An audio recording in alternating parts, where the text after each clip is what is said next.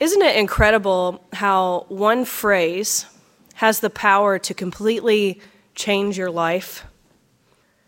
It's not hard to think of examples. Here are a couple from my own life. I do. it's a girl. when I was a little kid, there was a phrase that I heard every single year that carried with it the, the weight of a cosmic shift in our household. Once I heard this phrase, I knew that the season was changing, that my, my parents were going to be much happier, and that we'd spend more time cheering and rejoicing than we would any other time of the year. And here's the phrase It's football time in Tennessee. And even though I know that the only person in this parish who will understand that reference is Bob Withers, and regrettably he's not even here today, I can't emphasize enough the weight and the power of that phrase. And to this day, even though I haven't watched the Vols play in probably 20 years, when I hear that phrase, it, it does something to me. Not only does it pack a nostalgic punch, but it makes me, who is very unlikely to be willing to watch any sporting event of any kind, want to watch some football. And in our gospel reading for this morning, we hear a phrase that encapsulates the weight and the power of the whole gospel. A phrase that describes Jesus and what he does for God's people, as well as, if not better than, anything else in the New Testament. Behold, the Lamb of God, who takes away the sins of the world. And it's especially appropriate to unpack this phrase during the season of Epiphany because this whole season hinges on the revelation that God has come to save the world, not just Israel, but the Gentiles too, the whole world through his Son, Jesus Christ. So, for the next few minutes, I want to focus our attention right there on that phrase that one phrase in the second half of verse 29 of John chapter 1. So while you turn there, either in your Bibles or in your, in your bulletin, let me provide a little context for you. First of all, who's talking? Who is uttering this phrase? Well, if you turn back to verse 19, you'll read, and this is the testimony of John. It's like we're in a courtroom and the key witness has been called up, and we're, we're ready to hear his testimony. But the problem is that there are as many Johns in the New Testament as there are Marys. So it's worth asking which John are we talking about? The testimony that we're reading is the testimony of John the Baptist, Jesus' cousin, the son of Elizabeth and Zechariah.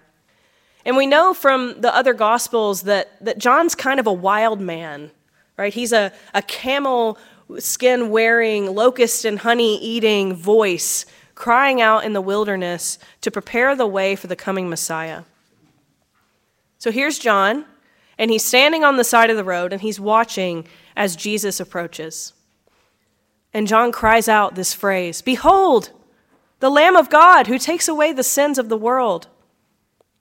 Now, as I said before, the season of Epiphany is a season of revelation of manifestation, of, of unveiling, of seeing things which up until now have been hidden from human sight. So it's fitting that the first thing out of John's mouth is an imperative, it's an order. Behold, look, pay attention, turn your head, quit looking down at your phone, stop reading your paper, look at who is coming. One of the most famous images of John the Baptist appears on the Isenheim altarpiece, an incredible work of art that's been referred to as German art's Sistine Chapel. And in the central panel of this triptych, we see Jesus hanging on the cross. And he's surrounded by a few key figures from his life his mother, Mary, John, his beloved disciple. And weirdly enough, standing to his right is John the Baptist standing next to a lamb.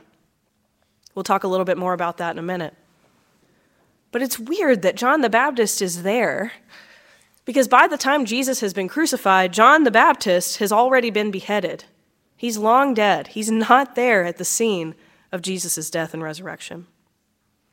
But there he is in the Isenheim altarpiece, standing to the right of his crucified Lord. And if you stand back as the viewer and just look at the image, the thing that your eye is immediately drawn to is John's pointer finger. The artist, Grunewald, made John's pointer finger grotesquely long as it points and gestures toward Jesus. In this painting, the unspeaking John appears to be saying, Behold, behold. But what or who are we beholding? It's okay, everyone. That's my goddaughter. she really loves my preaching. but what or who are we beholding? What is John having us look at? Well, look back at John 129. Behold, the Lamb of God.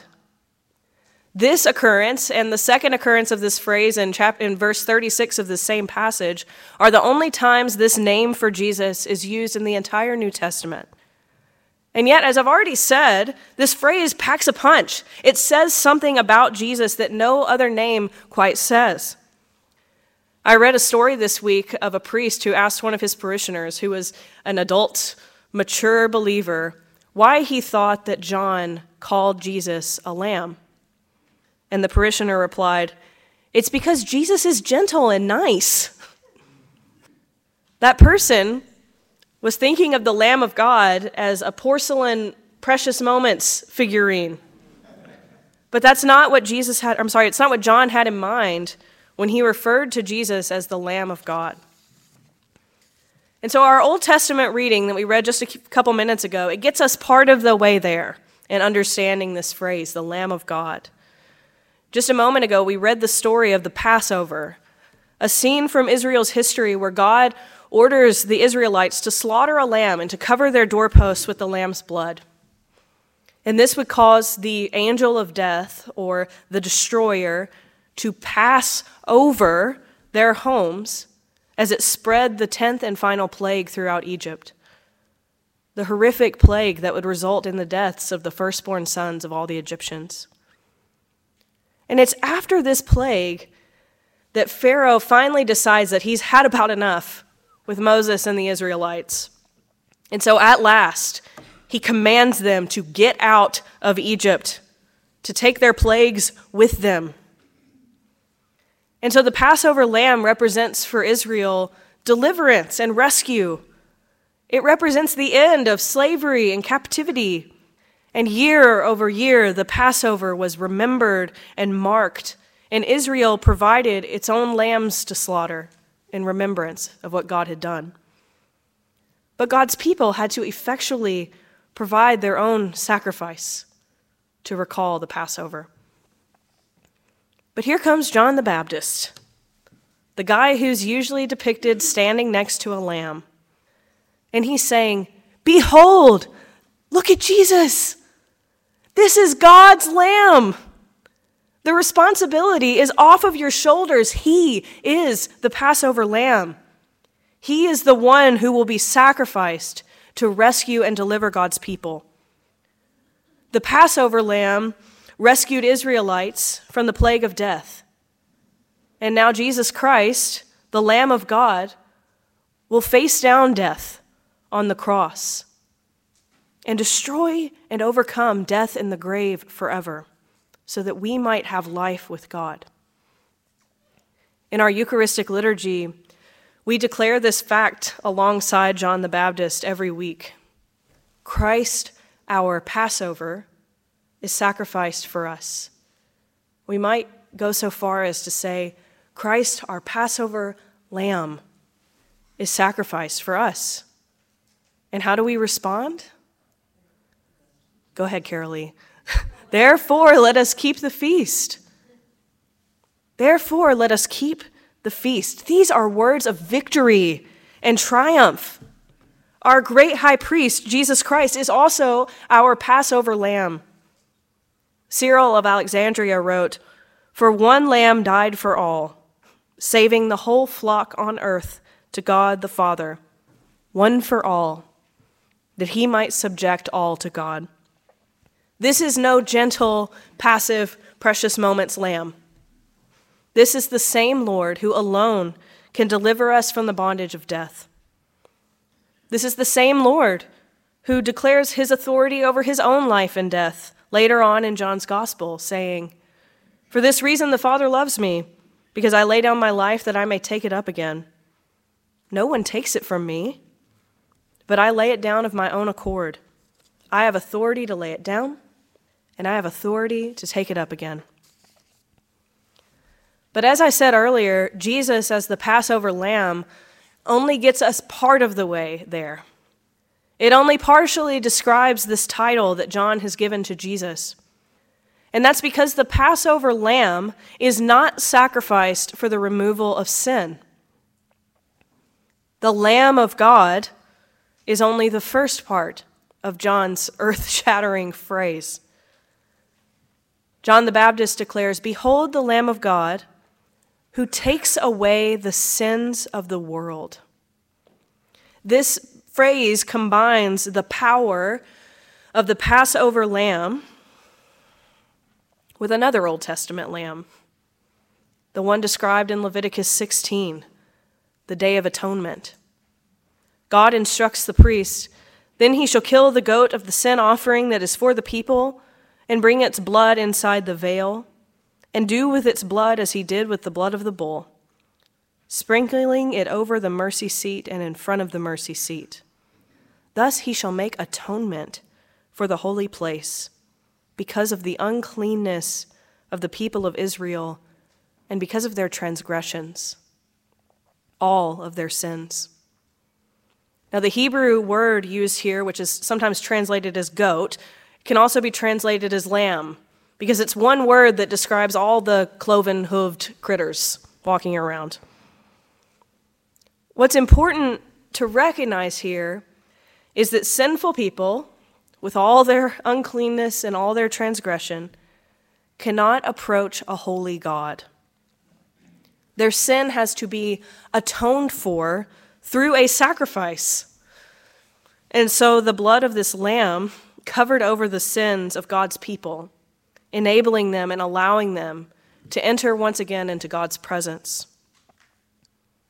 And now we have Jesus, the Lamb of God who has taken away the sins of the world. And in a breathtaking moment, we recognize that Jesus has come not only to redeem and rescue God's people, but Jesus has come to redeem and save the world. And moreover, he hasn't come to temporarily atone for their sins like the lamb who was slain on the Day of Atonement. He hasn't just come for the sake of forgiveness.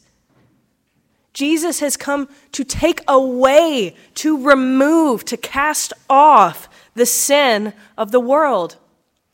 The Day of Atonement is no more. The annual sacrifice to atone for Israel's sin is no longer necessary because God has now sent his own lamb to take away the world's sin once for all. And this fact distinguishes Christianity from all other religions. In every other religion, the deity needs to be placated in some way right? His, his wrath needs to be assuaged in some form or fashion. And so it's up to you, right, to, to either follow the law or figure out a way to placate and assuage that God. Imagine for just a second the weight of that expectation, the weight of that burden.